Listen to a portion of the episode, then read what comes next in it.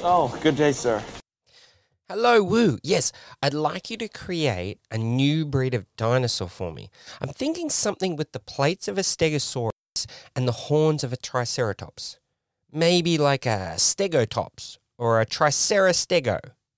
Good man, Wu. That's what I like to hear from the workers of Jurassic Park. I'll check back in later.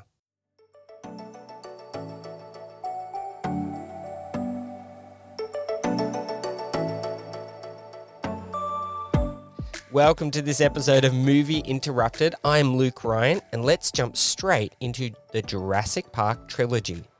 The Jurassic Park series has been given new life through the Jurassic World trilogy, which is about to culminate with the release of Jurassic World Domination. Try that again because I got it wrong. the Jurassic Park series has been given new life through the Jurassic World trilogy, which is about to culminate with the release of Jurassic World Dominion. In this episode, we're going to be looking at the original trilogy and the memorable moments, starting with Jurassic Park 3. Jurassic Park 3 featured Sam Neill returning to the character of Alan Grant. It introduced a new mega predator in the Spinosaurus. Raptors are still an issue as this side predator who hunts the characters, but this time the movie tries to expand on the story by making the raptors communicate. While this film gives us our first T Rex versus battle, the poor character development and lack of strong female representation sees this movie often put at the bottom of any dino fan's list. Moving on to Jurassic Park 2 The Lost World. The Lost World was a decent follow up to the original, but with Jurassic Park setting the bar so high, a sequel was always going to struggle. In The Lost World, we explore Site B with returning Ian Malcolm, played by Jeff Goldblum. This is. This is magnificent. Oh, yeah. Ooh, ah, that's how it always starts. But then later there's running and, and screaming. Dinosaurs are being captured to be transported to the mainland for a new dino park.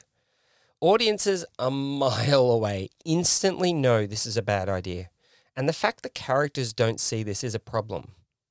The family of T Rexes destroying their base and cars is a standout scene. The T Rex is really used wonderfully in this film, amping up the horror and the terror. The scene where a straggler is taken hiding behind a waterfall is particularly gruesome. Add the herd of small green dinosaurs that overwhelm our soldiers, and you've got some really good quality dinosaur moments. Where you lose it is with the character development. We're missing the strong female characters who stands on their own two feet.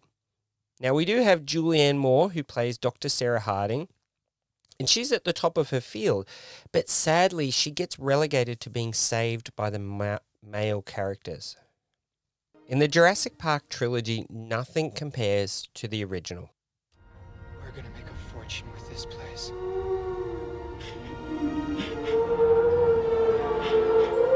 How fast are they? Well, we clocked the T-Rex to 32 miles an hour. T- T-Rex? Mm-hmm. You said you've got a T-Rex? Uh-huh. Say again. We have a T-Rex. Wow. Put your, put your head between your knees. Dr. Grant. My dear Dr. Sattler. Welcome to Jurassic Park.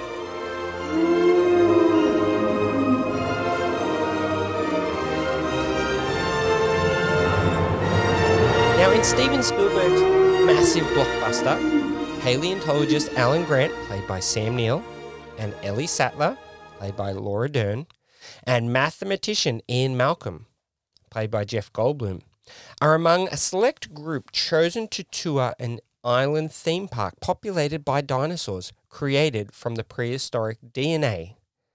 While the park's mastermind, billionaire John Hammond, played by Richard Attenborough, assures everyone that the facility is safe, they find out otherwise when various ferocious predators break free and go on the hunt.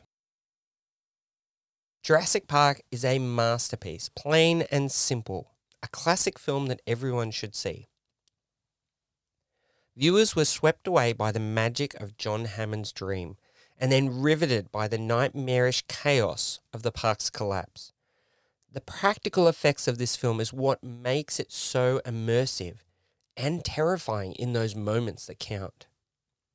A few years ago, I was lucky enough to see it again on the big screen, and it hadn't aged a day. And with the help of surround sound and a big screen, those jump scares were real. When Jurassic Park first came to the cinemas, people had never seen dinosaurs like this. It was so unbelievable. From the Triceratops' labored breathing to the raptors hunting the children, and the monstrous T Rex upending cars and roaring. Combined with this was the use of camera angles that amplified the size of the dinosaurs and put us in the perspective of our beloved main characters. Speaking of the characters, we haven't had such great character development in the Jurassic Park series since the original. Alan, Ellie, and Ian all had their own moments to shine and didn't need each other to solve problems.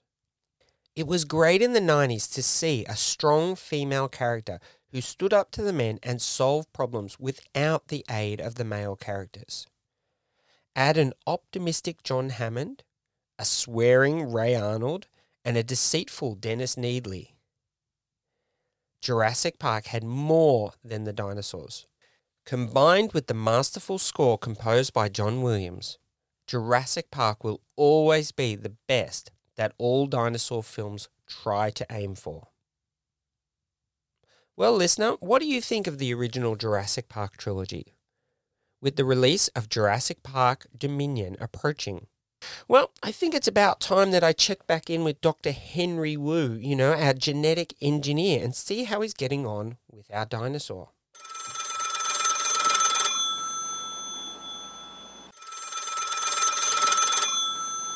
Wu, I'm back. How's everything going with my new dinosaur? Oh, perfect timing. I'd hoped they'd hatch before I had to go to the boat. Geez, Wu, that was fast. I didn't expect such quick results. We control their chromosomes. It's really not that difficult. Uh, Wu, these eggs are looking a bit funky. Should they have purple splodges like that? I mean, the eggs over there are white and speckled. What dinosaur are they for? Uh, it's a velociraptor. What? Shit, keep me away from those bastards. Why the hell would you make those dinosaurs? Do you have a death wish? Like, you know they hunt in packs. Tell me you only made one velociraptor. Uh, 91. What? 91 velociraptors? What the hell were you thinking, 91? How the hell did you get that number? Now we're going to have 91 fucking hungry predators patrolling the park, hunting down, I don't know, who do you think, Wu? Population control is one of our security precautions. There's no unauthorized breeding in Jurassic Park. You must be out of your mind. What population are you trying to control with 91 velociraptors? The park guests? I know the park is getting a bit crowded. Little Johnny had to wait 20 minutes for his ride. Let's unleash 91 velociraptors to trim down the line, hey? Have you at least got cages for these things? Massive amounts of food to keep them at bay? We simply deny them that. Deny them? Deny them food?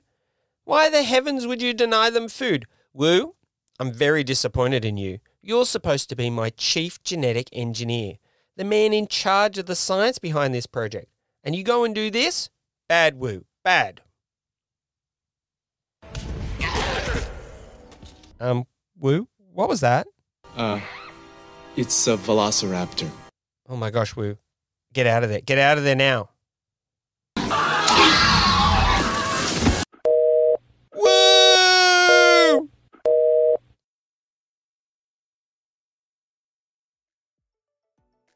Well, everybody, thank you so much for joining me for this week's Movie Interrupted. This week's question is What is the most dangerous dinosaur in Jurassic Park movie franchise? Join us next week where we'll be chatting Adam Sandler's new Netflix movie, The Hustle. Goodbye.